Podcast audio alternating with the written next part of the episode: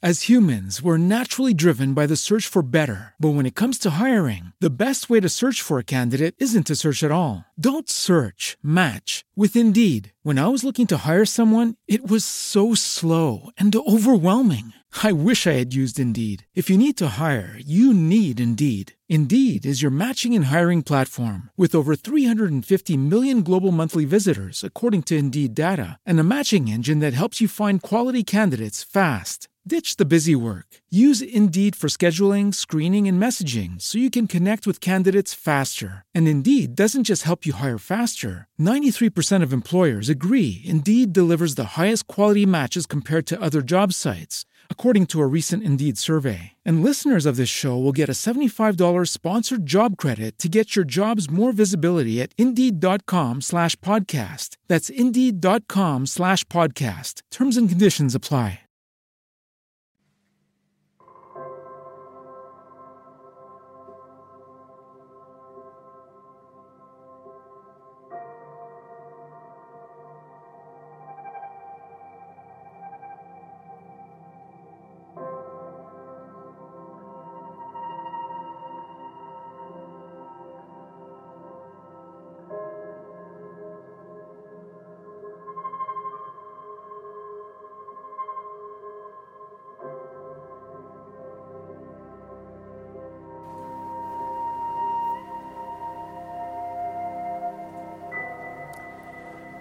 Friends of Radio Bria, welcome back uh, uh, live with us. Uh, tonight, uh, it's the third appointment with uh, Many Paths, One Road, and we have a very special guest from uh, all above the globe, uh, because uh, he's from uh, a lot of countries. Now, we will uh, ask him uh, to... Um, to explain us uh, the, um, the the travels he made uh, during his life. Um, I uh, tonight, for the first time, we won't talk uh, a word in Italian, so Beppe is uh, is happy. He doesn't have to cut the videos for, to do the the, the subtitles. Uh, so we will start. Uh, No, we are starting right now like a train in English. So I leave the word to Beppe, but first uh, I would like to thank you and welcome all, uh, all of you listeners and viewers, uh, like Richard here. Uh, he's already uh, seeing us, looking us. Hi, Richard. Uh, and uh, I would like to thank all the Radio, Radio Bria crew uh, who's here tonight, uh, as well as uh, Manuel, Buddy, who joined us uh, tonight. Incredibly, he joined us. Hi, buddy. Okay, Beppe, your turn. Okay, guys, thank you very much, and welcome to Hamish. I'm very pleased to have Hamish here tonight. Uh, as Gilby was saying, he's a very international man. Uh, he, we were talking about with him before, he was born uh, in South Africa, he studied in South Africa, and he studied classics, uh, that's something which I really want to highlight. So you see, you can come to the world of Tolkien studies uh, from very different backgrounds, and I think that's something very beautiful about Tolkien studies at the moment, uh, that uh, you really have a variety of different approaches, and uh, Hamish uh, has an approach which is very similar to mine, because I'm also a, cl- a classicist, so I'm very, I get along, as I was saying, very, very well with him and with his interest. He studied in Cape Town, uh, but uh, then he moved to the Netherlands, where his family lives, uh, and where he also t- taught uh, at the University of Leiden. But now he's uh, working as a researcher uh, at the University of Jena as a humble postdoctoral fellow. Um, Hamish is an author uh, with uh, has published very extensively both on classical studies per se, but also on Tolkien and classical studies, uh, and especially on the classical reception of Tolkien. And in this respect, he has edited a book which is coming out uh, in the next few weeks, uh, which is uh, uh, the very last, uh, one of the last installments uh, of the Cormare series, you know, one of the most important series of Tolkien studies. So go online and buy a copy, because it's, it's. Uh, I, I know it uh, because I also work with it, and it's, I think, uh, a masterpiece in many respects. But we also shared the news just now that he has another book coming uh, out uh, in a couple of years' time, which is coming out with Bloomsbury, if I'm not mistaken, with Bloomsbury Academic, uh, and it's going to be on uh, Utopia, Tolkien and visions of Utopia and their relationship with the classical world. Uh, for the people who want it, you can find uh, his C V online, and you will see how different are is the range is the range of his interest. But tonight is not going to talk about utopias. It's not going to talk about uh, uh, classical stuff. But it's going to talk about Merry.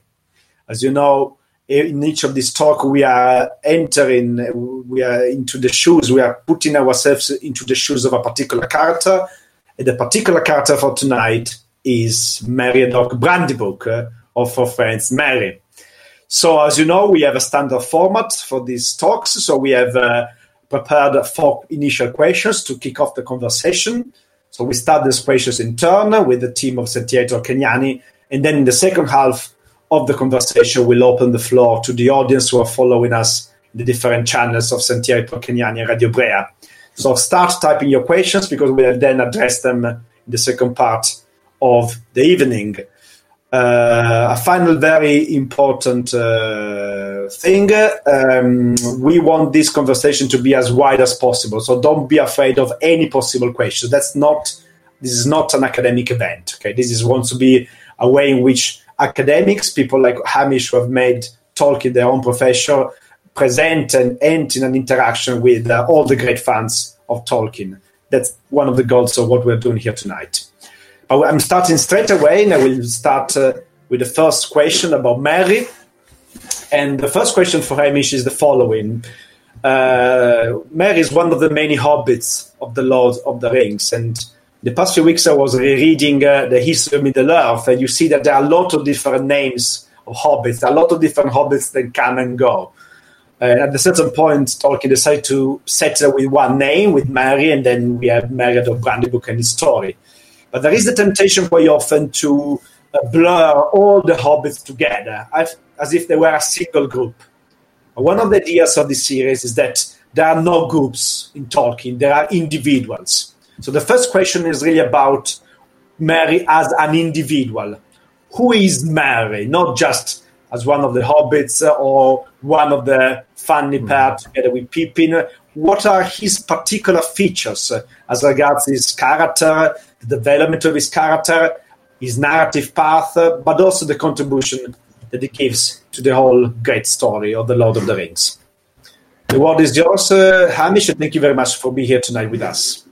Yeah, uh, so first, just thanks very much to Beppe for, for inviting me to this and, and um, for this for this privilege to, to speak to you all today. Um, I wanted to mention briefly when you introduced me as coming from South Africa um, that I have not only been in Cape Town, but I, I was briefly in Bloemfontein, where, which is where William Tolkien was born, and I, I went to the uh, the church where Tolkien was, uh, I think, uh, perhaps baptized or um, uh, as a child, and uh, to uh, his, his father's gravesite, and uh, I, I did a tour there. And unfortunately, Tolkien's house was uh, was demolished, and there's now a furniture store there called Bradlow's, but we went inside the furniture store nevertheless, and uh, so we did the full Tolkien tour in Bloemfontein. That's, if you're ever in South Africa, that's something that you can do. Um, but yeah, so um, Merry, I mean, I, I was, you know, pontificating on, on different characters to talk about today. Um, It's so it's so difficult to choose. You know, I, I wanted to do one of the nine members of the Fellowship, and you know, I, I love you know Gandalf and, and Gimli was my favorite growing up, and I first read read the um,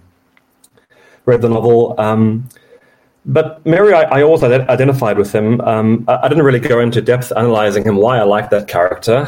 Um, but somehow I just always identified with, with this character as, as one does, um, and it's probably best if you don't analyze it too much, but.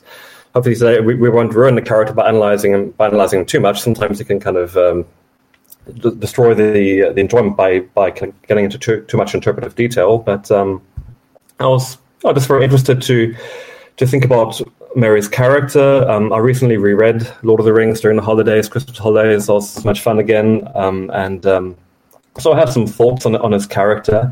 I think Beppe is right in, in that there are generic um, Hobbit characteristics.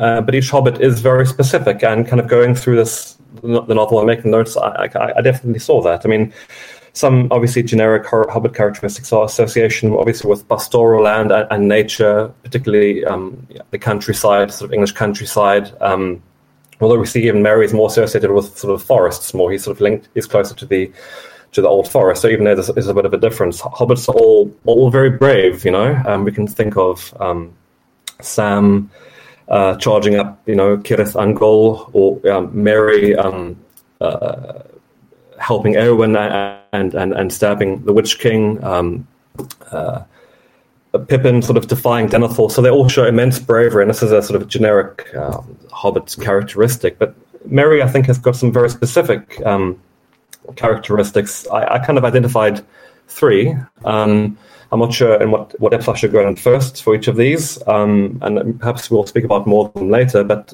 the first was he's sort of an intellectual hero, uh, sort of a yeah, an intellectual hero, and a sort of a knowledgeable, a knowledge-based hero, a wise hero also to an extent. And in this way, he's he's a bit like uh, Gandalf. He's obviously also, as as his name as his name indicates, he's a, a, a merry character, right? Quite a happy character, but at the same time, he's also quite solitary at times. If you look at a few episodes, which sort of surprised me as I was analysing him, he can be a bit sort of Uh, serious and, and gloomy even at times. So this was kind of an interesting tension. His name suggests he's he's very merry, but he's not always uh, this this merry. Um, and some Pippin was almost more merry than him, uh, almost recklessly so um, at times, as we see um, in uh, Bree, for example, uh, as I'll, I'll talk about later. Um, and the third sort of characteristic, so sort of a, a wise or uh, intellectual hero, a, a sort of a Um, a merry character, and the third characteristic was um, his leadership skills. Because he, this was surprising to me um, when, when I reread the book, is, is what a, a large role he plays in, in the scouring of the, of the Shire. Uh, I think we will talk about that that point probably last. I think uh, um, there were several sort of questions to be addressed, and maybe I'll, I'll say that for the for the for the last. Um, um, maybe I should uh, start with Merry as a, an intellectual, an intellectual hero. Um, a very knowledgeable character who's got good sort of analytical problem-solving skills in, in modern parlance, um, and is also quite wise, um, and gets, I think, wiser as the journey goes along. Um, so there is a kind of development there. And I, I think this also is what makes Merry an interesting character, because there's definitely character change and development. Um, he's not an archetype by any means. He's really a, a multifaceted character who's got these conflicts, as I discussed, between merriness and, and gloominess, or sort of sullenness, um, and this makes him great to think about and, and to discuss. Anyway, I'm, I'm waffling too much on generic terms here. So as an intellectual hero, um, I mean, this is not to say that other hobbits are, are stupid. Um, they all kind of have different they have different wisdoms. Um, Sam is sort of a, has kind of a, a, a layman's kind of um, innate wisdom. He just kind of, he, he has these moments of common sense, which... Um, which just um, clarify matters for other characters at, at times. Um, so that, that's kind of his wisdom. And um, Frodo is also obviously very wise, especially in, I think in in his um, in his use of in his sort of application of pity and mercy. And we see this at the end of the story with uh, Saruman, who um, says Frodo is very cruel. He's become very very wise. I think uh, I'm, I'm not quoting exactly, but he, these are his his words. So Frodo's also a wise character. Pippin, perhaps less so. He's uh, a, a fool of a took, although not a stupid character um, by any means, but um, a different kind of intelligence, I think. Um, so I think it's good to sort of start with comparing um, Pippin and, and Merry um, in this aspect of uh, an intellectual hero. Um, Pippin and Merry, of course, are, are great friends in the story, and they are, for me, I, I think, a very important um, focalizing tool which Tolkien uses. Focalizing He means that Tolkien uses these characters um, to help the audience uh, see the events. So the audience sees the events and hears about them uh, through these two characters. And we can think in, in, in the Two Towers, an episode of um, I think it's called The Road to Isengard, the chapter where we really see events uh, through through their eyes. And um, it's a sort of a, a humanizing or hobbitizing effect, which really works well in, in the Two Towers and the Return of the King, which are really, you know, war epics. And, and we have these sort of these everyday kind of heroes, these quotidiano heroes, and, and, and it really makes the narrative much more down to earth. Um, so I think that was really a master touch by Tolkien. Um, so they go hand in hand, Merry and Pippin, they, they are great friends. Um, but, you know, a lot can be understood about Merry's character by comparing him to Pippin. They kind of play, they feed off each other, they, their characters, they, they complement each other very well. Um, so I think this the, the first sort of contrast I, I kind of found is between sort of action and, and thought, or theory, this sort of old con- contrast between action and thought. Um, uh, so Pippin is not really so much a, a fool as sort of, rather the English word foolhardy, which, you know, he's a fool of a took, but he's foolhardy, um, which means he's sort of reckless and, and jumps into action without necessarily seeing it, uh, thinking it, think, thinking it through. Whereas Merry tends to be more meditative and uh, pontificates on on on a, a decision before uh, arriving at action. Um, so I think the best example of that is is the uh, the Palantír episode. You know, in um, in in the Isengard um, in the Isengard episode uh, at the end of the Two Towers, which we were all obviously very upset to to lose from from the films. I think they made the extended cuts of the films, but for me, those were some of my favorite scenes from the book. Um, so that was a great pity in the film. Um, In uh, in the Isengard sequence, I think Wormtongue, Grima Wormtongue throws the uh, the uh, the Palantír of Isengard out, out the window, and uh, Pippin, uh, you know, clutches onto it, and and, um, and then Gandalf, you know, says, you know, give me that, you know, peregrine took, and, and he takes it away. Um, and, and that night, uh, when they're camping somewhere near the, the Falls of Isen, I think um, Pippin, um, who's a very kind of uh, Odyssean character in some ways. Pippin's very inquis- uh, there's a famous sort of mantra of Odysseus as a hero. He was inquisitive and acquisitive, so he's very interested in, in things. Odysseus, uh, discovering things, sort of a colonial, colonizing imagination, and he's acquisitive. He's always wanting to collect objects, and and this is kind of Pippin. He's an inquisitive and acquisitive character, and so he probes the. Um, He, he he steals the uh, the Palantír from Gandalf, and, and, and while Gandalf is apparently asleep. And um, as as we know, um, this almost leads to disaster, as um, he's sort of revealed to uh, to Sauron through the Palantír. And um, well, fortunately, the mechanisms of, of fate in Lord of the Rings uh, ha- happen such that this is actually a good thing. It turns out this is foolhardiness, but we won't get into the mechanisms of our fate in Lord of the Rings. That's a, a whole separate topic. Uh, so it actually turns out to be a good thing that Pippin did this. Um, but but we see Merry's character. He's much more um, uh, contemplative. He, he tries to kind of calm Pippin down in that scene. So I I, I made a note of the um, of of the page. Uh, A reference to that, so I think uh, so. Pippin wants to wants to have a look at this Palantír, and Merry says, "You know, go to sleep." Said Merry, "You'll get information enough sooner or later, my dear Pippin. No took ever beat a Brandybuck for inquisitiveness, but is this the time I ask you?" And then, um, what? Uh, and then a bit further on, uh, Merry says, "Well, what else could I say? I'm sorry, Pippin, but you really must wait till the morning. I'm as curious as you, um, like after breakfast, and I'll help you, uh, I, and I'll help in any way I can at wizard wheedling. But I can't keep awake any longer. If I yawn any more, I shall split at the ears. Good night." Okay, so Merry's kind of trying to calm him down a bit, and, and let's have a look at things in the morning. Okay, so he he's less hasty than Pippin, less hasty and less less um, less. Uh, inclined to immediate action. He wants to wait a bit, and we'll see this in other episodes, um, which we discuss later.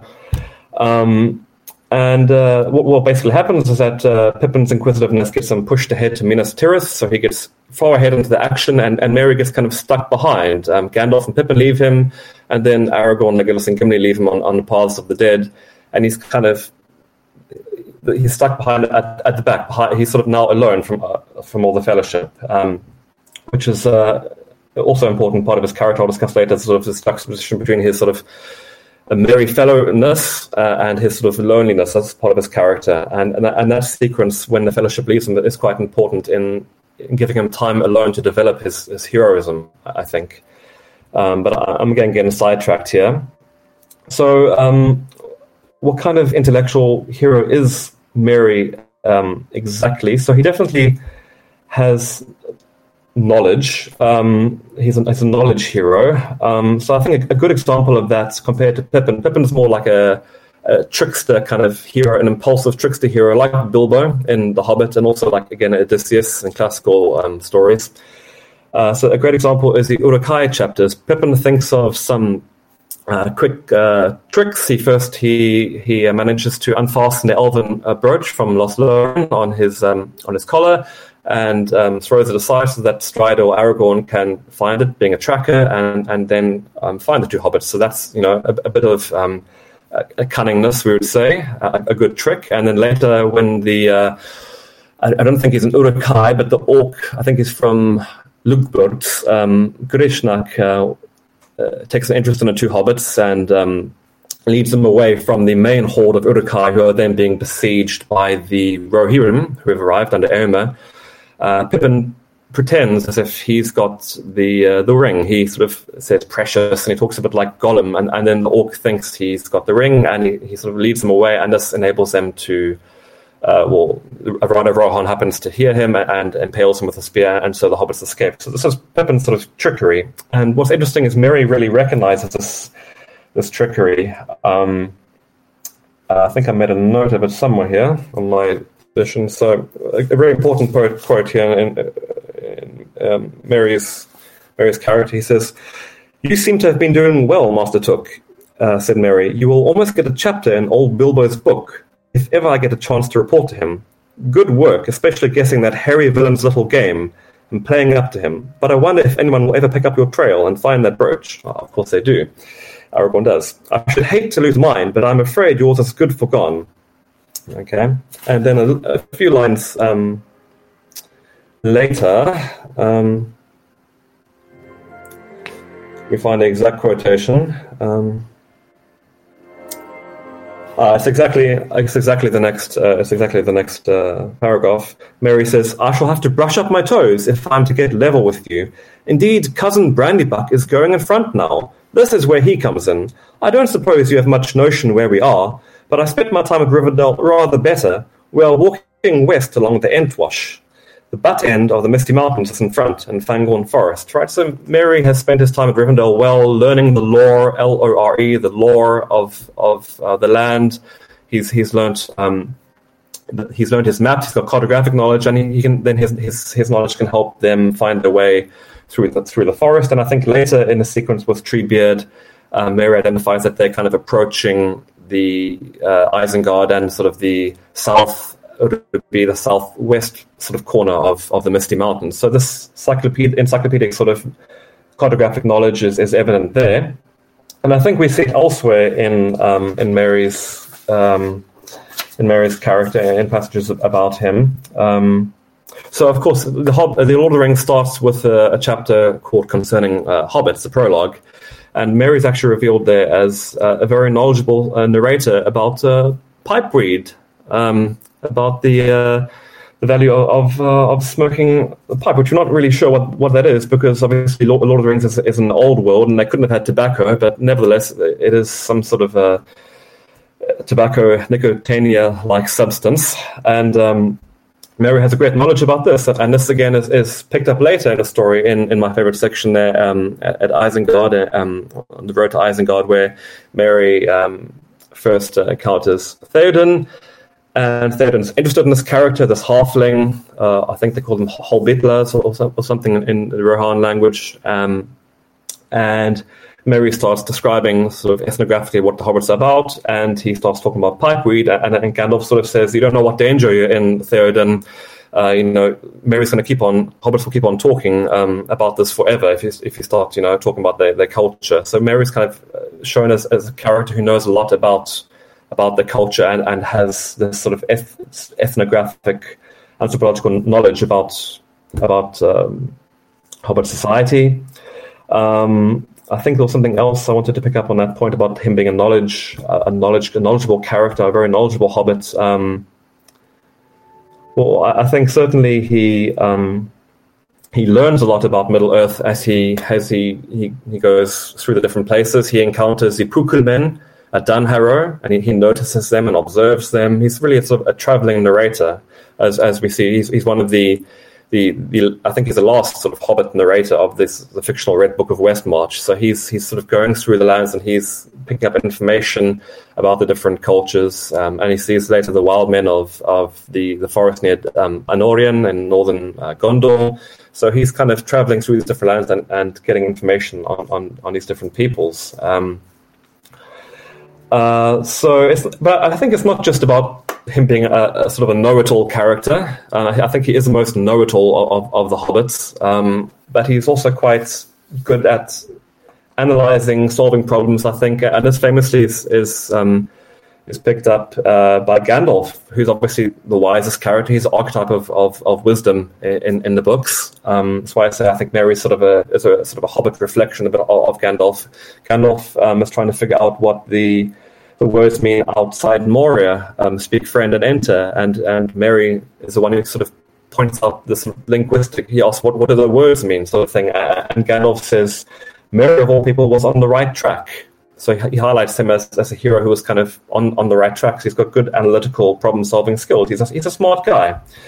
Um, he's also a good planner. Um, I think I'll talk about that mainly in, when we talk about leadership later. Um, but uh, I, th- I think we see that his planning in, con- in the chapter Conspiracy Unmasked, where he's um, he's making plans for um, the departure of himself, uh, Sam, and, and Pippin with, with Frodo.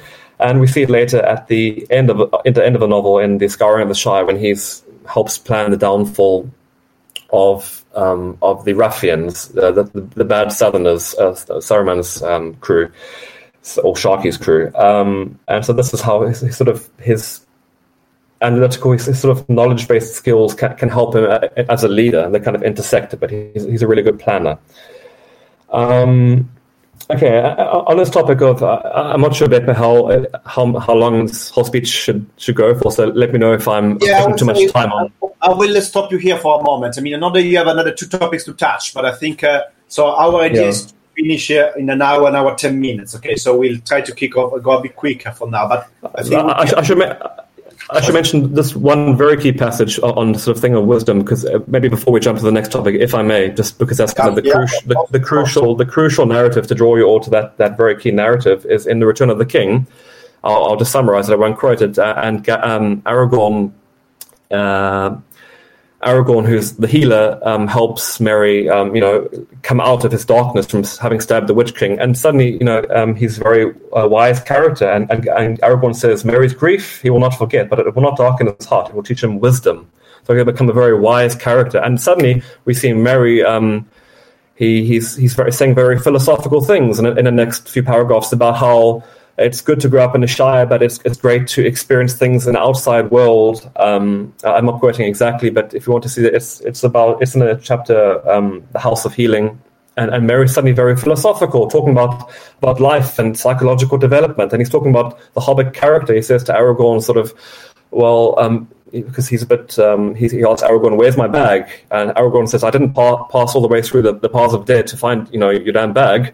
And it's, it's the bag's next to him all along. Pippin tells him that later.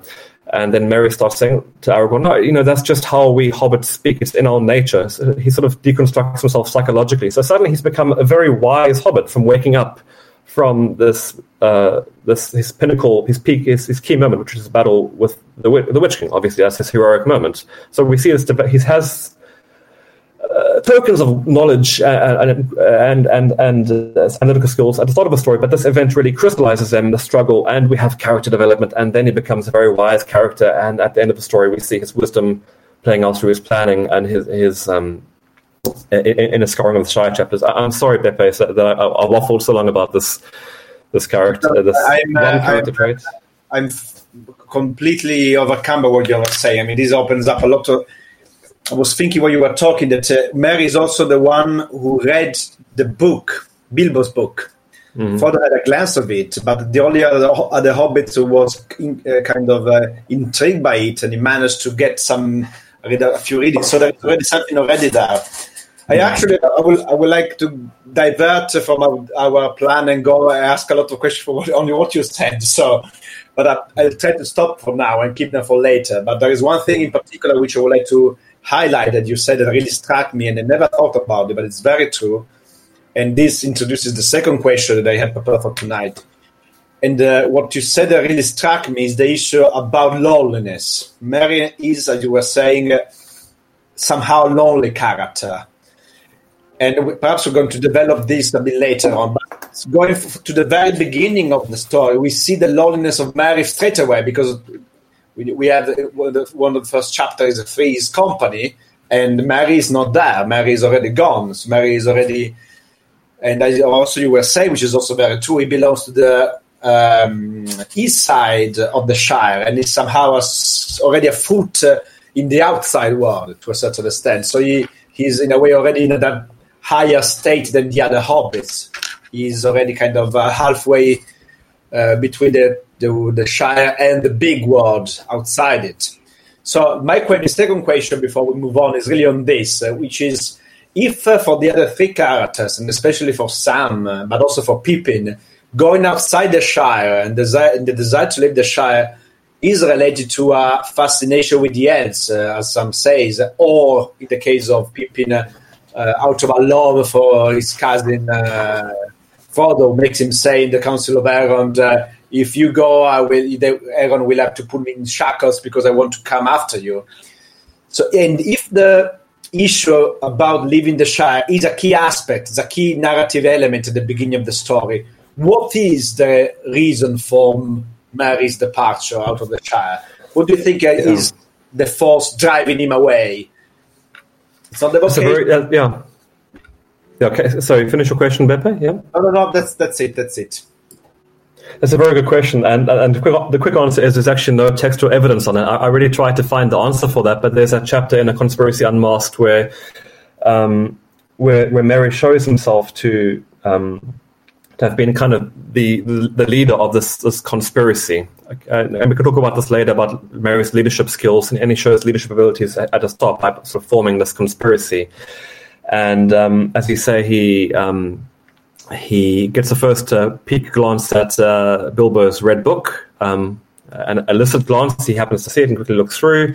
He actually sees Bilbo um, uh, put on the ring on one occasion. He re- recounts this occasion where he sees Bilbo put on the wing, ring and uh, vanish, and Merry hides away and watches Bilbo unvanish and, and materialize again. And so he has this knowledge again. So he, he has... He, he has knowledge. He he's um he's read the book and he's he's seen, you know, he knows about the ring. He's the first one apart from Frodo to know about the ring. Um and this obviously leads him to organizing the conspiracy, and he says, well, Sam's the chief conspirator, but actually it's Merry. He's the one who's organizing everything. Um but it's not exactly clear, apart from just friendship, which is just this generic Hobbit characteristic, what why Merry is going along. I, I read through that chapter again when they're in Crick Hollow and, and the, in the Hobbit house in Buckland. And um, I, I mean, I can I can read the quotation again, but it's sort of Pippin and Merry are both speaking there, and it's both the sense of, we're not going to, you know, we we feel very sorry for you, Frodo. We feel sort of empathy for you. So it's, it's out of empathy for Frodo and, and it's grief. They feel bad for him. Mm-hmm. But... Um, And it's also out, out of friendship. Um, and But Merry doesn't say anything like Sam does. Sam constantly has, has this feeling of he has something to do in the end. He, he said that several occasions across the, the three books, uh, volumes, that he has something to do. Sam's not quite sure what it is. Um, it's actually, you know, just to help to help Frodo. It's not, it's not to carry the ring himself, as, as he discovers. Um, it's, it's to be a helper, the helping archetype. Um But with Merry, we're just not, I'm, I'm not really sure. At the end, where I references the passage where Aragorn um, lifts him out of the, the sort of gloomy fog of, of the black, what's it called, the black breath, um, Merry kind of reflects on his growth from the Shire uh, and this, this growth from the sort of utopia of childhood to sort of the struggles of middle age and the wisdom of old age. It's, it's sort of a reflection of life he's talking about there. But it, it's not clear early on why exactly he takes on uh, this task, um, apart from this friendship, uh, love for Frodo. Like like Pippin, it's, it's, Pippin's a bit more overt about it. He's a bit more of an open character. Um, I, I can talk a bit about the, sort of the loneliness of of, um, of Merry a bit. So we we talked about, um, you, you mentioned quite, quite rightly that Buckland, where Merry comes from, is... It's on the outskirts. It's a liminal place in terms of the Shire. They're not typical Shire folk, according to the, uh, you know, someone from Bywater or Hobbiton. They're sort of almost, they're a bit queer, I think is a word which Tolkien uses for them. And for, for Breelanders, perhaps they're also, uh, Shire in general are sort of queer. So there's sort of reverse provincialism between Bree and, and the Shire. But Buckland, um, I, I, I've noticed something very interesting, uh, actually, about Buckland. Um, So obviously, um, it's closer to the outside world. It's near the Old Forest and and, um, and Barrow Downs and, and the gates, you know, of the Shire. So it's near the outside world, as Beppe talked about. What I noticed also, just thinking about space, is that it's always dark in Buckland. Whenever we are near Buckland, it's dark. We get there at nighttime at uh, the Buckleberry Ferry. We go across. They, they leave before dawn the next day. Um, Thati Bolger, um, the fifth hobbit who is often forgotten and, and left behind, he, he doesn't join join the crew, uh, he's attacked by ringwraiths at night or in the early hours of the morning. It's dark, and he he runs and sounds the alarm, fire, fire, foe, foes, awake, um, the, the Buckland sort of alarm. And then later when hobbits come back to Buckland after Bree on the return journey, it's also late at night there, and they, they, they pass through the gate. I, I, I think it's late at night there, but it's sort of a, a darker milieu. It's a more adult, I think, milieu than, than the rest of the Shire, and perhaps that's re- is reflected in, in Merry's character. He's a He is merry, and we can discuss what exactly merry means in Tolkien merriness. Um, it's an interesting topic. Um, it's an important word for him. Um, but uh, he's also quite a, a lonely character at times. Um, and we can look at that in terms of um, the episode at Bree, probably one of the strangest episodes, as Merry decides they're having a nice time in, in the pub, in the prancing pony, and the, the three hobbits decide to stay there, Pippin, um, uh, Sam, and Frodo. Merry says, you know, I feel like some peace and quiet. Um, uh, yeah, let me see if I have this quotation exactly here. Um, uh, what does he say exactly? Um, uh, Merry said it will be too stuffy. I shall sit. Uh, yeah, I shall sit here by the fire and perhaps go out later for a sniff of air. So he, he rather stays by himself in the room and then later goes out for, for a walk. Okay, so he it's very strangely he decides to stay by himself in a sort of in a merry situation, because when I think of merriness in Tolkien, I associate it with um, pubs and good drink, uh, ale, beer, um, f- f- uh, good a good feast, a, a good chat. Um, merriness is very much a, a social based affect, uh, rather than just a generic term like happiness. Tolkien never uses the word happiness. Merriness is what you feel around other people. Uh, so his name suggests that he should be enjoying being around other people, but actually Pippin enjoys that more, actually too much, because in, in Bree, he gets a bit too carried away and almost jeopardizes the, the whole mission by revealing uh, Frodo's real name. Is, is a, he's a Baggin, it's not an Underhill. Yeah? So, um, and then Frodo has to has to adopt this merry, um, merry persona, and he does this little dance about uh, sings a song about uh, a cow jumping over the moon or something like that, and this also leads to disaster. So this sort of enforced merriness actually leads to, to problems. So Merry's kind of he, he moderates his this emotion with a, a more circumspect, lonely sort of persona. Um, But of course, this episode—that's one thing. The going outside and almost getting attacked, uh, you know, done by by a ringwraith, wasn't the smartest move. So that's probably his his least wise move, going outside. But he was desiring knowledge, I guess, to, to know about more about about the uh, the ringwraiths and, and what and the problems they were facing. Um, Uh, yeah, um, I, I guess we could talk also about what merriness means more in terms of other, Tolkien's other emotions like joy. I know, Beppe, you, you, you talked quite a bit about joy in, in our previous podcast, and that's kind of a different emotion in Tolkien. That's really, I think, a very Christian emotion. It's about sort of a, this this happiness in, in spite of um, the sort of the tragedy, this which is going on around you, the, the, the circumstances of history. You still find this happiness because it, it comes from the metaphors of the stars coming through the sort of the dark veil. It's, it's a very Christian emotion, and it, it doesn't have anything to do with company, um, which uh, with fellowship, which which what uh, merriness is about in Tolkien. Tolkien never uses the word happiness, I think, really, and um, that much. Uh, happiness is often associated with um, sort of getting what you want, and in Tolkien's one letter, he talks about joy as exact uh, as sort of something which breaks out of the of causation or, or something like the powers of necessity, uh, something like that, the world of necessity. So me- joy breaks out of this chain of, of cause and effect. Probably we're getting too philosophical here, so I, I should stop there. But yeah, um, we'll stop here for a moment, but uh, because I think yeah. I would like to ask uh, Tony, uh, uh, um, Tony Luca to go with the third question, because it's very yeah. related also with the issue of loneliness, and it's a uh, it's a question which uh, we have been discussing about. We have been discussing while we are prepared for the evening, and I think it, in a way, it's the next stage or another stage in the path of loneliness of Merry, which we saw at the beginning. Uh, mm. The Shire we saw at Bree, but continuous. There is one episode in particular. So please, Luke uh, and uh, Tony, come in with a third question. Okay, I'm here. Um, one of the most important events in Merry's path, Merry's path is his separation from Pippin uh, after the Battle of Isengard and the Palantír episode. What happened to Merry and his character development after this event? Yeah, so thanks, thanks very much for for the question, um, Luke. Uh, so, I mean, I think I've sort of touched on this and, and we've kind of built up to this a bit, but um, certainly, uh, basically, everybody leaves him, right? So Pippin and, and Gandalf first leave to, to Minas Tirith. They on Shadowfax, they they ride away, and um, there's a very interesting quotation um, about uh, how Merry feels, and I'll, I'll try and find the exact quotation. Um, but he says something like, um, he, he's he, he's missing. Um, if you just uh, tolerate my searching for. I made a thousand different notes here, and um, let me see if I can I can briefly find find this quotation. Um, yeah, here it is. So um, this is in Return of the King when when Pippin goes away. So he, Merry, was very small, and he was puzzled and depressed by all these gloomy words.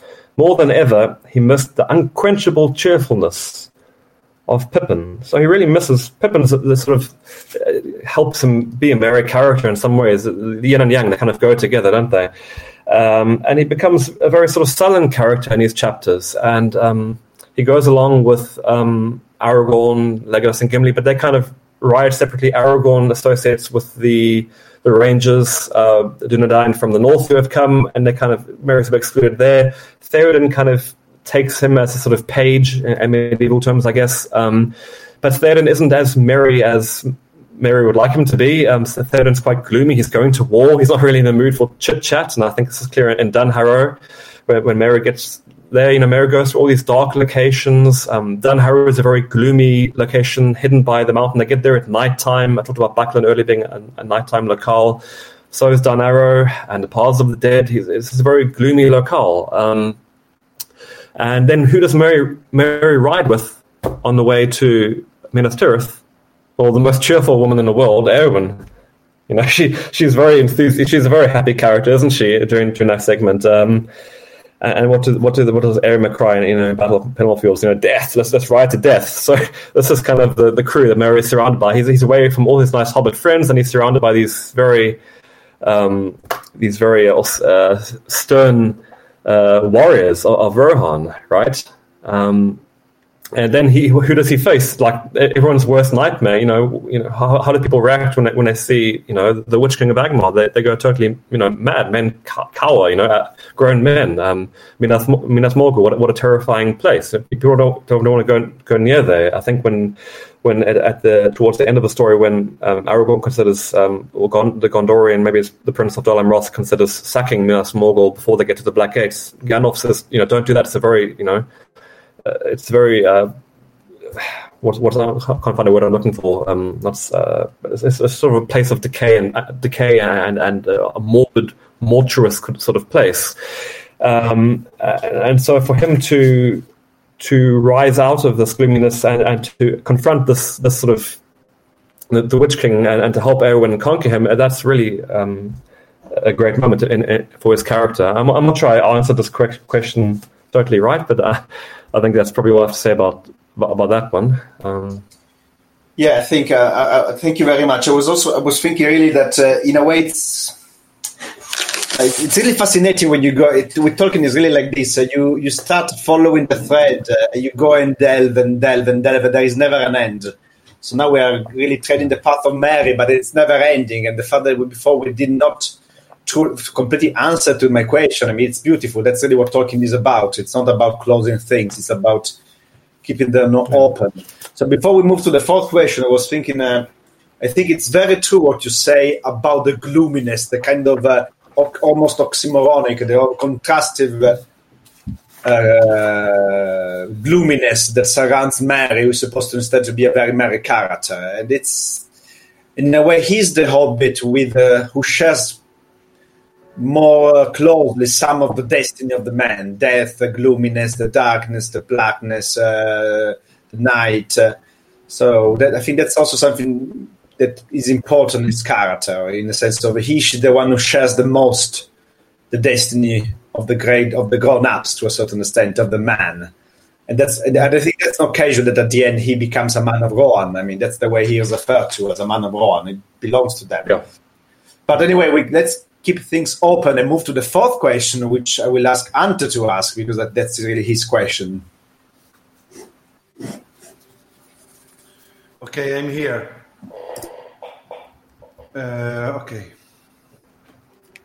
At the end of the story, Merry emerges as a, as a leader, leading the hobbits in revolt against Saruman and his men.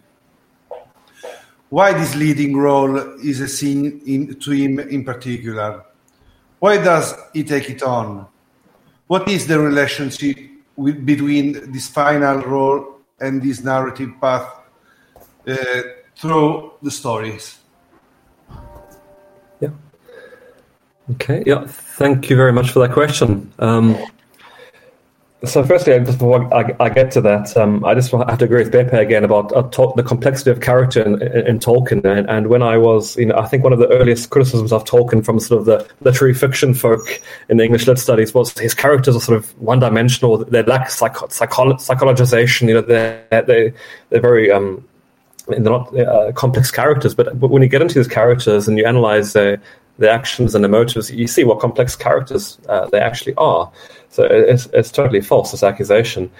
Um, okay, but but to get onto the, the topic of leadership, I, I was very um, surprised when I, I read, as reading through Lord of the Rings again this holiday, um, specifically looking at you know Merry's speeches and, and his actions, because you know when you read when you just read the novel for, for leisure, you don't necessarily focus on, on one character uh, that much. And I, I was surprised to see um, what a What a large role! What what what um how, how how much of a leader he is really in, in that in that chapter, the Scouring of the Shire. Um, once they leave Gandalf Gandalf behind, um, and I sort of just went through the different points there, and you know he's the one um, that they sort of get arrested um by the, the Hobbit sheriffs at, at the you know the gate of of uh, of um, the Brandywine Bridge. Well, there's two gates I think. Then at the end of the story, actually, the Hobbit the Hobbitans uh, Shire becomes sort of um, barricaded more.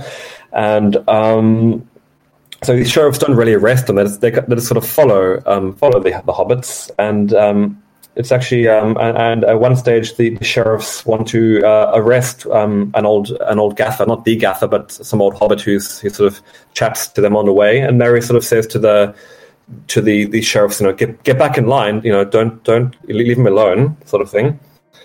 Um, and then when we, we get to sort of the first conflict situation where I think um, there's a dozen, twelve or so ruffians, uh, which the four hobbits, in, they, they, they're strolling through the Shire on, on their ponies, and, and they meet these twelve ruffians in Bywater. And um, well, it's actually Pippin who first takes the lead here. In, in a sense, he kind of he, he's offended by um, by the one comment by one of the ruffians, and he, he draws his sword and threatens the one ruffian.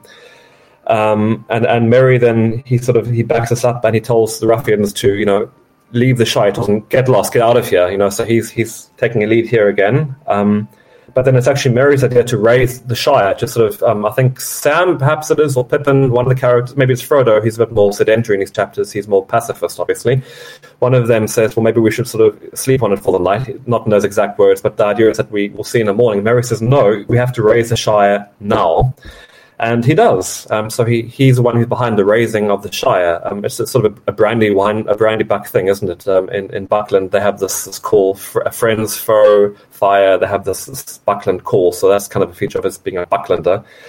Um, but he you know, he takes a leadership role and, and he, he raises the Shire. Um, and then um, he delegates tasks to the other hobbits. He says to Sam to, to go to... Um, Farmer Cotton and get get that um, sort of resistance going. And to Pippin, um, I think he also says to go get the Tooks. So he's kind of telling the other hobbits what to do. Um, Frodo says, you know, um, we should try not to use violence. And Merry's kind of more pragmatist about it. Um, you know, we're, gonna, we're probably going to have to use violence here against these guys. Um, and of course, then Merry, it's, it's Merry who decides, who comes up with the plan to trap the um, the ruffians. On both occasions, it's the same plan. They fall for a trice um, by barricading behind them the, the wagons, I think, a, a cart.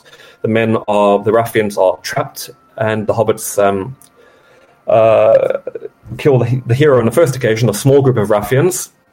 And Merry's standing at the front there, and the ruffian attacks Merry. So Merry is signaled out by the ruffians as the leader. And then later on, um, it's Merry who slays uh, the leader of the ruffians at the Battle of Bywater, right?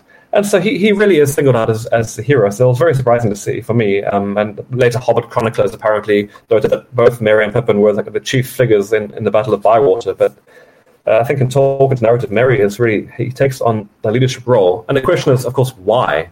Why does he do this? Um, uh, and, uh, I mean, w- one reason just by, might be that other hobbits just aren't that suited for that leadership position. I mean, Frodo is at the stage very much a pacifist leader. He's he's halfway to the Undying Lands, right? He's um, he's kind of putting aside Middle-earth, and he's all about pity and mercy, which he shows to Saruman. Um, so he's got a different kind of ethos at, at this stage. Uh, Sam is, as we've seen, he's not a leader. He's he's a he's a helper. He he could destroy the ring. He has the ring. Frodo's apparently dead, um, but uh, you know he decides to go back to Cirith Ungol and and and, uh, and and find Frodo, even though he he probably knows that Frodo he thinks Frodo is dead. He doesn't know that Frodo's just been stung, but he still decides to give up the mission just to fulfill his role as a helper. So he's no leader. Um, he's a helper, and Pippin. Oh, he's a fool of a took, isn't he? He's, he's not quite serious enough, as we've seen, to to adopt the leadership position, right? He he's just um, a more playful trickster character. He doesn't seem as suited to this, this the, the the qualities of leadership, which are you know seriousness and, and good strategy, play, yeah, so strategic abilities, which Merry has. He's a planner. He's a knowledge thinking, a knowledgeable thinking character. Pippin is a trickster, but is, it, does that make him suitable as a general to lead the hobbits? I'm not so sure. Um, and I think it's also important to see that Merry is actually playing a leadership role when he meets the hobbits um, at the Buckleberry Ferry. Uh, that he's actually been the one, as we talked about earlier, who plans a conspiracy, um, and he kind of um, he then acts as a guide uh, through the Old Forest until they get to Dom, Tom Bombadil. You know, so, um, obviously Merry's plan doesn't go uh, well. His um, plan to get through the forest doesn't go according to his plan, um, but that's no fault of his. This is a very tricky. Um, tricky forest. I mean, um, a very old, um, a very old forest. Um, so, and, and then they get to Tom Bombadil, and so we have a sort of adult figure who then guides them to Bree, where we have another adult figure who's Aragorn, who guides them to uh, Rivendell, and then Gandalf guides them to Moria, and then Aragorn again, and then Treebeard, and you see where we're going. And then it's only really in that important Palantír episode where Merry's on his own again and can start developing some kind of leadership skills by being alone and being forced to kind of make decisions, right? Um, and then we see this in, when he gets back to the Shire. When Gandalf leaves him, he stay he goes off to Tom Bombadil to talk about, uh, I think there's something about r- rolling stones and, and moss. Uh, I won't go, uh, I can't remember the exact uh, quotation there. Uh, but then when the four hobbits are alone, guess who becomes the leader again? The guide. It, it's Merry, right? So he's there are signs that he was the leader from the start, but because of other adult um, characters, um, just stronger characters being present, he couldn't play that role. Um Uh, I wonder if I could say anything more about that. Let me see, squeeze up my notes. Um, yeah, I think that about covers what I wanted to say about sort of leadership. Um, Pepe? Thank you very much, Hamish. Uh, again, uh, again, another answer which uh, for me has been like really following the rabbit, the, the white rabbit to the hole. It really opens up a lot of questions. Really, tonight I kind of uh, I got we got to bed with a lot of open questions. Because so, this is really like. Uh, So the other thing, the other thing I was thinking is that uh, he, again, if I may interject a question, okay, not that we have other questions, but another an issue which for me is very important, which hmm. has been opened up for me in the, with the last thing you were saying, and again, it has to do a bit with this loneliness uh, and also with these affiliations. And uh, he is affiliated at a certain point with Théoden, so hmm. he has a very strong association with Théoden, who is a king, of course. And he becomes for him a kind of fatherly figure. What do you think is the significance of that? I mean, also in terms of his own, uh, if you want, development as a leader. I mean, do you think it's relevant that he's kind of his companions are kings? So Pippin does have a, and also there's another issue as well. Yeah, that's a parallel, exactly. He, yeah. he kills another king himself, so he's the he's a king killer. He's a he's a friend of kings, Théoden, but also he's a mother of another king who is the king of Arma, and it's not just Eowyn who kills the the king of Arma or king of um, of the Nazgul. It's also Merry. Merry gives the death his blow. In right, fact. He, he'll be killed by no man. Of course, she's a, Eowyn's a woman, and, and he's a hobbit. So the the riddle kind of sh- has double has a, a double sense there. So the the riddle, Tolkien's riddle, works beautifully there. Exactly. Yeah. Um, I, I'm not sure I have an exact answer to that, uh, except that I think just narratively it, it, it very well par- parallels Pippin's um, Pippin's relationship with Denethor, um, which is in many ways perhaps a m- much tougher relationship. I mean, Den- Denethor's a, a very grim, uh, cynical King Lear, almost like character, and, and um, well, I think in some ways what Pippin has to go through with him is, is probably much gloomier, perhaps, than what what um, what, what Merry has to go through with Théoden, to be to be honest. But um, does, does Merry l- learn leadership, some leadership skills from riding with uh, Théoden? Um, he certainly loves Théoden like a like a father, as you said, and he says several occasions, "You will you be as a father to me for a while." Um, Which which is interesting. Um, if I may answer, he's also given the horn by Théoden, and that and their mm. horn is a very important role. So in a way, right. he keeps his weapons by Théoden. So Théoden is the one who invests him as a, mm. a knight, if you want. And when he comes back to, to the Shire, I mean, of course, that horn will play a very important role and will be a sort of a symbol of authority. Yeah, I mean, I'm I'm not very well schooled in medieval sort of uh, society and culture, but perhaps this handing over of like a sacred horn, and I think in the book the horn is, it's, it's not just any horn; it's, it's a very old horn. Is it perhaps by who who's the founding, the, the father of the founding father of Rohan? I forget his name. Errol Errol E R L Errol.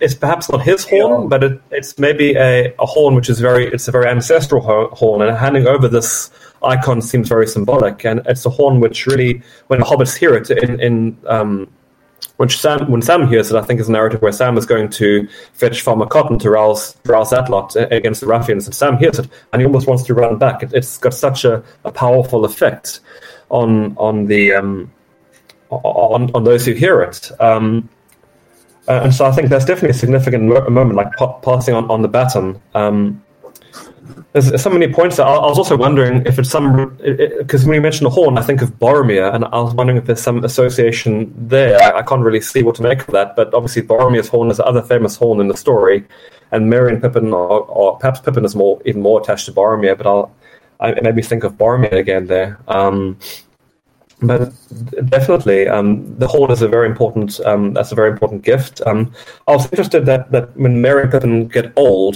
um, they're actually buried in uh, Minas Tirith, and not he's not buried in, in Rohan. I, I thought I thought he'd be buried there, perhaps, and Pippin and Gondor, but I guess they're such good friends with Aragorn that they're eventually both buried there, but I, I thought they would be... Um, he would have to be buried in Rohan, uh, alongside the, the nine mounds on, on the left-hand side, is it, uh, of, of next to perhaps Théoden.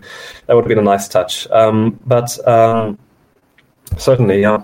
Um, I, again, I, I, I have no definite answer to that about um, him learning leadership skills from um, from Théoden, but certainly he, he's a father figure um, to Merry. We, we, don't, we don't hear much about Merry's father, uh, and I don't think there's any reference to Merry having children, which is interesting. Uh, Sam has nine. Merry apparently is childless, which is interesting. Um, I think I read somewhere that they assume he has a child, but I stand to be corrected, but that's interesting. No, I but, think he is given a wife at a certain point in some sort of, uh, maybe mistaken, yeah. But I think it, there is a, the name of a wife, uh, uh, possibly just mentioned in one of the of the trees, of the family trees at the end of the appendices, but I mean, I'm going, I'm going by memory now. So I know that there is, a, there, are, there is at least another burning question from uh, our crew. So uh, I don't know whether it comes from Luke or Anton, but if you want to, if you want to ask the questions, uh, this, because we had another question we, we discussed, which I think it's very interesting to raise and opens up a, an episode we, we haven't touched yet, but I think it's an episode in which Merry does play an important role. Uh, who wants to ask it? Ichigo, Anton, uh, Luke? I'll go. Okay. Um, together with Pippin, Merry is uh, responsible for the rising of the Ents. As Gandalf says, the arrivals of the Hobbits was uh, like the falling of small stones that starts an avalanche in the mountains. How and why did the Hobbit, and Merry in particular, manage to start this avalanche?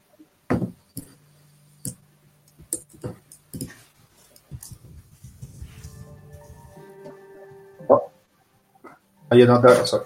Uh, once again, that, that's a very good question, and uh, I, I don't have a, a ready answer for that. So, in, indeed, Merry and Pippin do do rouse the Ents. I think it's it's really a, a joint effort. I, I wouldn't single this out as an episode where Merry plays a more important role than Pippin. I think here yeah, they're acting as really two friends. Uh, um, they, they both have an equal effect, really, in, in this episode. Um, uh, I think in the film, Jackson later gives Merry more of a role. When they, when in, in the film, he, he um, there's this idea that the Ents decide not to help, and then Merry says, "Let's, let's." I think it's Merry. No, no, it's Pippin in the film actually says, "No, let's go south to." Past Isengard. That, that's the film. That, that's not the book, so that's not canon. I shouldn't talk about that. Sorry, um, but uh, the book. What what um, what induces what induces Treebeard to, to really fall in love with the, the, these hobbits? What what makes him? Is it their hastiness? Perhaps is it their their kind of heart, heart, sort of genuine heartiness? I, I, I don't have a I don't have an answer for that, Beppe. Um, Yeah, I, so, I, had, yeah. I, I had some views, I mean, in a sense, uh, but again, I'm not sure whether they are... I, I think at the very beginning, it's their voices, uh, you remember, because mm-hmm. the, there is one thing which is... is yeah, that episode which is so interesting because they are, is, is ready, Treebeard, to tramp on them. So mm-hmm. because it doesn't know what kind of faces they have. But then he hears them, their voices. And their voices is something which... The happy voices, the merry voices, in mm-hmm. fact... This element of merriness, I think, which is a, a very important uh, element uh, in, if you want, Treebeard's conversion to the hobbits. I think that's a very good point because they have like a, a hospitality scene where he takes them to Wellinghall, his home, and they, he gives them, you know, um, uh, the water to drink and and and and, uh, and, and food. So um, perhaps not not food there, just just the water to drink, I think. Um, And this is, uh, yeah, I talked earlier about how merriness is kind of part of these hospitality scenes, and, and I think Treebeard, you know, grows to love them maybe because of this, this, this uh, cheerful, merry, their cheerful merry nature, and the linguistic the, the aspects also I think important. You touched on hear, hearing their voices, and of course he adds them. He adds a line in his, in his poetry. Poetry is very important to the Ents. Um, they're very Uh, musical beings, and uh, he adds a line about hobbits uh, to his sort of Ent catalogue poem about the different races. Um, so, yeah. Um, if I may add this, because again, it's such an interesting question, but I think there is also the kind of, the very fact that they are not in the poem uh, really takes him aback. So he's the, he's the one of the oldest uh, living beings mm. on Earth, uh, and he knows everything about everything, but he does mm. not know about hobbits. So, pardon, to a certain extent, the hobbits are uh, the very first unexpected event in his life, to a certain extent. That's something which, in a way, does really su- surprise him. And mm. if you remember when they go to this sort of uh, uh, assembly with all the other Ents, they spend a long a long time of their assembly just discussing about the hobbits. I mean, it's the very fact mm. that they exist, he's uh, posing questions on them. He's kind of uh, yeah. taking them aback from their sort of static. The, the, the Ents are the temptation to become static and not to move, to become trees. Yes, you know, become. With, uh, a, their unexpectedness, I think, is another very important element in the role played by them. But again, that's. Um... So, I mean, this is gone. It's already ten o'clock. So, technically, we have very strict rule that we finish at ten o'clock. So. We should finish very, very soon indeed. But uh, um, I would like to ask uh, whether there are any questions left, uh, Gilby, because Gilby has been following. I think we have time for one question, I think, uh, if there is one question or comment. Unfortunately, there are no questions from the, the audience. Okay, so I will ask, if you don't mind, uh, I will ask myself a question, because so I, I think... I, I think uh, I, w- I would like to com- to call uh, Hamish again because it's not for me. If if I have to say it, the other characters that we did in the first two sessions are kind of characters I've been thinking a bit more to a certain extent. Merry is, is not a character I personally focus my attention on, and when you do that, when you really zoom in on a character, you never really find the end. It's really like with a like a microscope, so you go and there is always something deeper. So a question which really is burning and it's left in me is, uh, how can I say, his own relationship with Aragorn. Because as you were saying before, at the, I mean, yes, uh, Pippin, uh, um, Pippin at the end becomes a, a knight of Minas Tirith, uh, and, that's, and he also plays together with... Uh, But there is a very particular moment uh, of relationship between Merry and Aragorn, because Aragorn is the one who rescues Merry from the dark breath of the Nazgul. And um, and I think there is another moment uh, in which really Merry says, I love him. I mean, they're talking about Aragorn, and he's used, I think he does use this expression, like, I love him. And uh, even at the very beginning, if you go back to Bree, uh, Merry is not there at the beginning. I mean, Merry is not, Merry, as you were saying, is out, so he's missing some of the parts of. Uh, but then when you get, they keep on going into the route, uh, there are a few moments in which the relation between Merry and Aragorn starts developing. And Aragorn is, of course, is a king, and as you were saying before, Merry is himself a leader, will turn up as a leader. So this, the question that is, is, very, is, is simple is, what do you think uh, is the significance of the relationship between Merry and Aragorn, uh, focusing in particular on that episode uh, uh, at the Houses of Ealing? Okay, what do you think is actually doing uh, Aragorn with Merry? Because Aragorn with Eowyn is very clear. I mean, Aragorn is uh, healing Eowyn not just from the breath of the Nazgul, but he, he's uh, healing um, Eowyn from uh, her, uh, imagi- her images about who Aragorn is and whatever. But why Merry also needs to be rescued? I mean, why? Why do you think uh, we were say, talking before about uh, this? Kind of gloominess of Merry's character, his loneliness, uh, his uh, fall uh, into uh, at a certain point into the, I wouldn't say despair, but he's left alone, he's despondent and so on. Uh, yeah, at a certain point he says, I wish I were, I could go, have gone with uh, Pippin. So what, what do you think uh, is the turning point uh, at the House of Ealing? And especially what kind of healing does Aragorn give to Merry? What sort of... Uh, wound, what is the, to put the question in a different way, what do you think, if ever, what is the wound of Merry? That's a question that I have. Okay, so I don't expect yeah. you to give an answer. I, I think, I mean, if you have an answer, I'm very pleased, but I would be happy to even just to hear your brainstorming on that. Do you think there is some kind of wound in Merry as well, just like in Eowyn, for instance? Or, uh, I, th- I think it is. I think it is to an extent. His. I mean, you've kind of mentioned all the kind of key build up, build up to that that, to that scene, and for me, that is the key scene of, of Merry, Merry's character development. If we want to discuss Merry, we have to look at the scene in the House of Healing, because this is really this is the essential scene for his character. So that's that's the scene to go to. As you say before, then there are several important scenes in Bree. Merry is kind of absent when they meet Aragorn, and then Merry comes back, and, and they and he kind of. This is his first confrontation with Aragorn, and it's like he's kind of passing over the mantle, or he has been leading the hobbits sort of a bit till then, and then Aragorn's the leader. I can't recall the exact passages on the way to um, Rivendell, or, or, or the exact communications between Aragorn and Merry near Weathertop and through the Mid- Midgewater marshes. And the, those conversations have escaped me now, but perhaps there are some significant exchanges there where we can talk about um, how... the relationship between the two, um, if you can think of some exact uh, conversations, um, Bebe.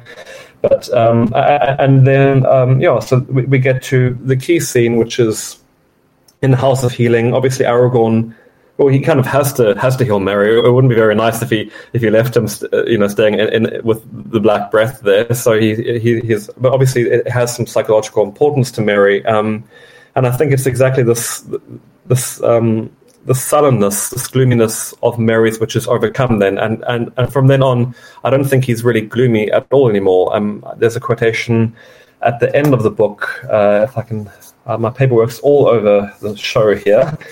Um, I had a, a paper specifically about the sullenness, but there's a chapter, um, I think it's uh, it's either in the appendices or end where um, Tolkien says that um, in later years, Merry and Pippin did not change. If anything, they were more merry than before. Um, uh, I'm, I'm paraphrasing, but it seems like this gloomy, sullen, solitary side of his character was sort of uh, surpassed, and he kind of he just became even more merry uh, through through the wisdom of. Um, Not casting away grief, but kind of having. Uh, let me. I'll try to find the exact quote by Aragorn here. Um, Aragorn says, um, "What does he say?" um,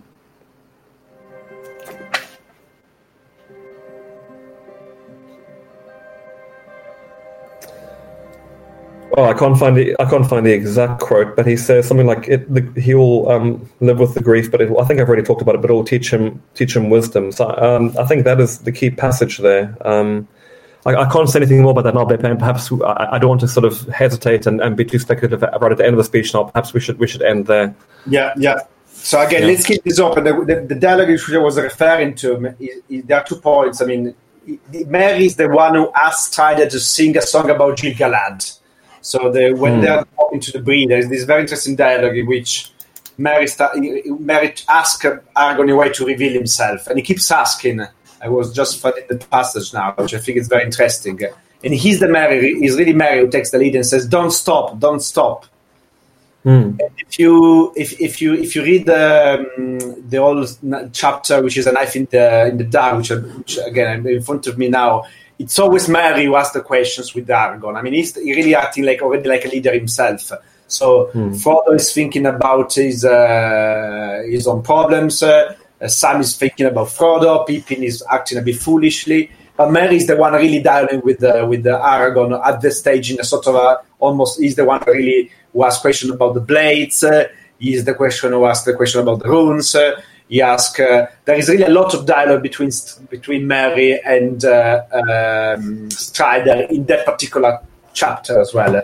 And I find and, and it, you know, it again shows Merry's love of lore. Um, his love of knowledge and, and ancient lore, which he, he's a narrator of later, so that, that that also feeds into that part of his character, um, that he's just interested in finding more about history, and Aragorn possesses this, this history. He's really the link to, to Numenor, uh, the link of the Shire to Numenor. I mean, the Numenorians were around the Shire, and Shire is sort of the next utopia after Numenor, so there's this link there, and for Merry to learn, you know, who better to learn from about the past than, than Aragorn, really. Um, I mean, maybe Gandalf as well, um, and, uh, yeah.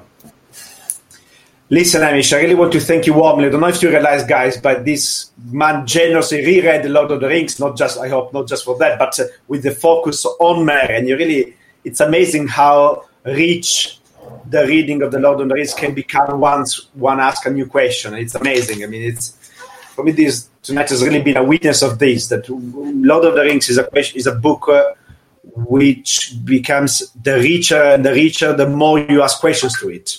And tonight we have asked the question of Merry, and uh, again, oh yes, there is also there is a question left. Uh, sorry, do do you have another two minutes, uh, uh, Hamish? The very final question. I know that we are a bit uh, uh, outside the limit, but if I think we can ask this final question. Uh, yes, okay, I will translate into for, in English to you. Uh, yeah. um, uh, let me just read it first. Uh, uh, Yeah, what do you think is the main, I mean, I'll paraphrase, what do you think is the main contribution of Merry to to to the Lord of the Rings? I mean, what's the main, uh, what does what has he left in the story in particular? What is his trademark, if you want? I mean, you have already covered a lot of different things.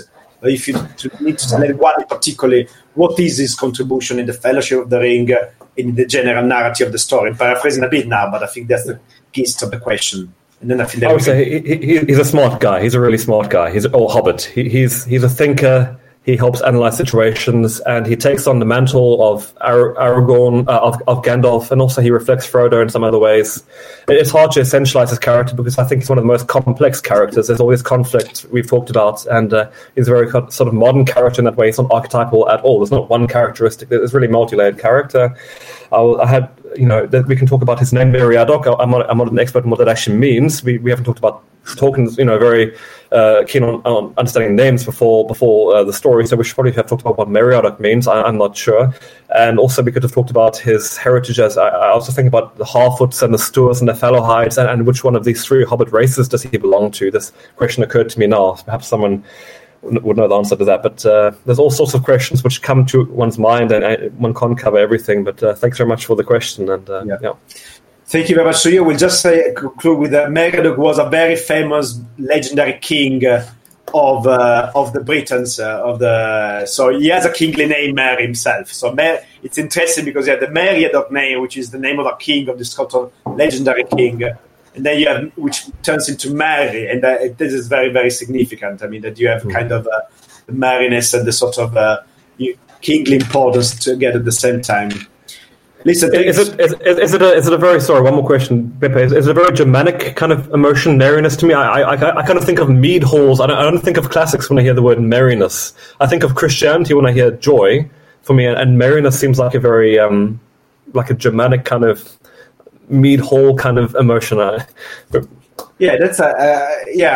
Uh, it's difficult for me to say. I mean, again, yeah. again, now I'm speculating too much, but there is, of course, one letter which Tolkien says to a very Hobbit-like sense of humor.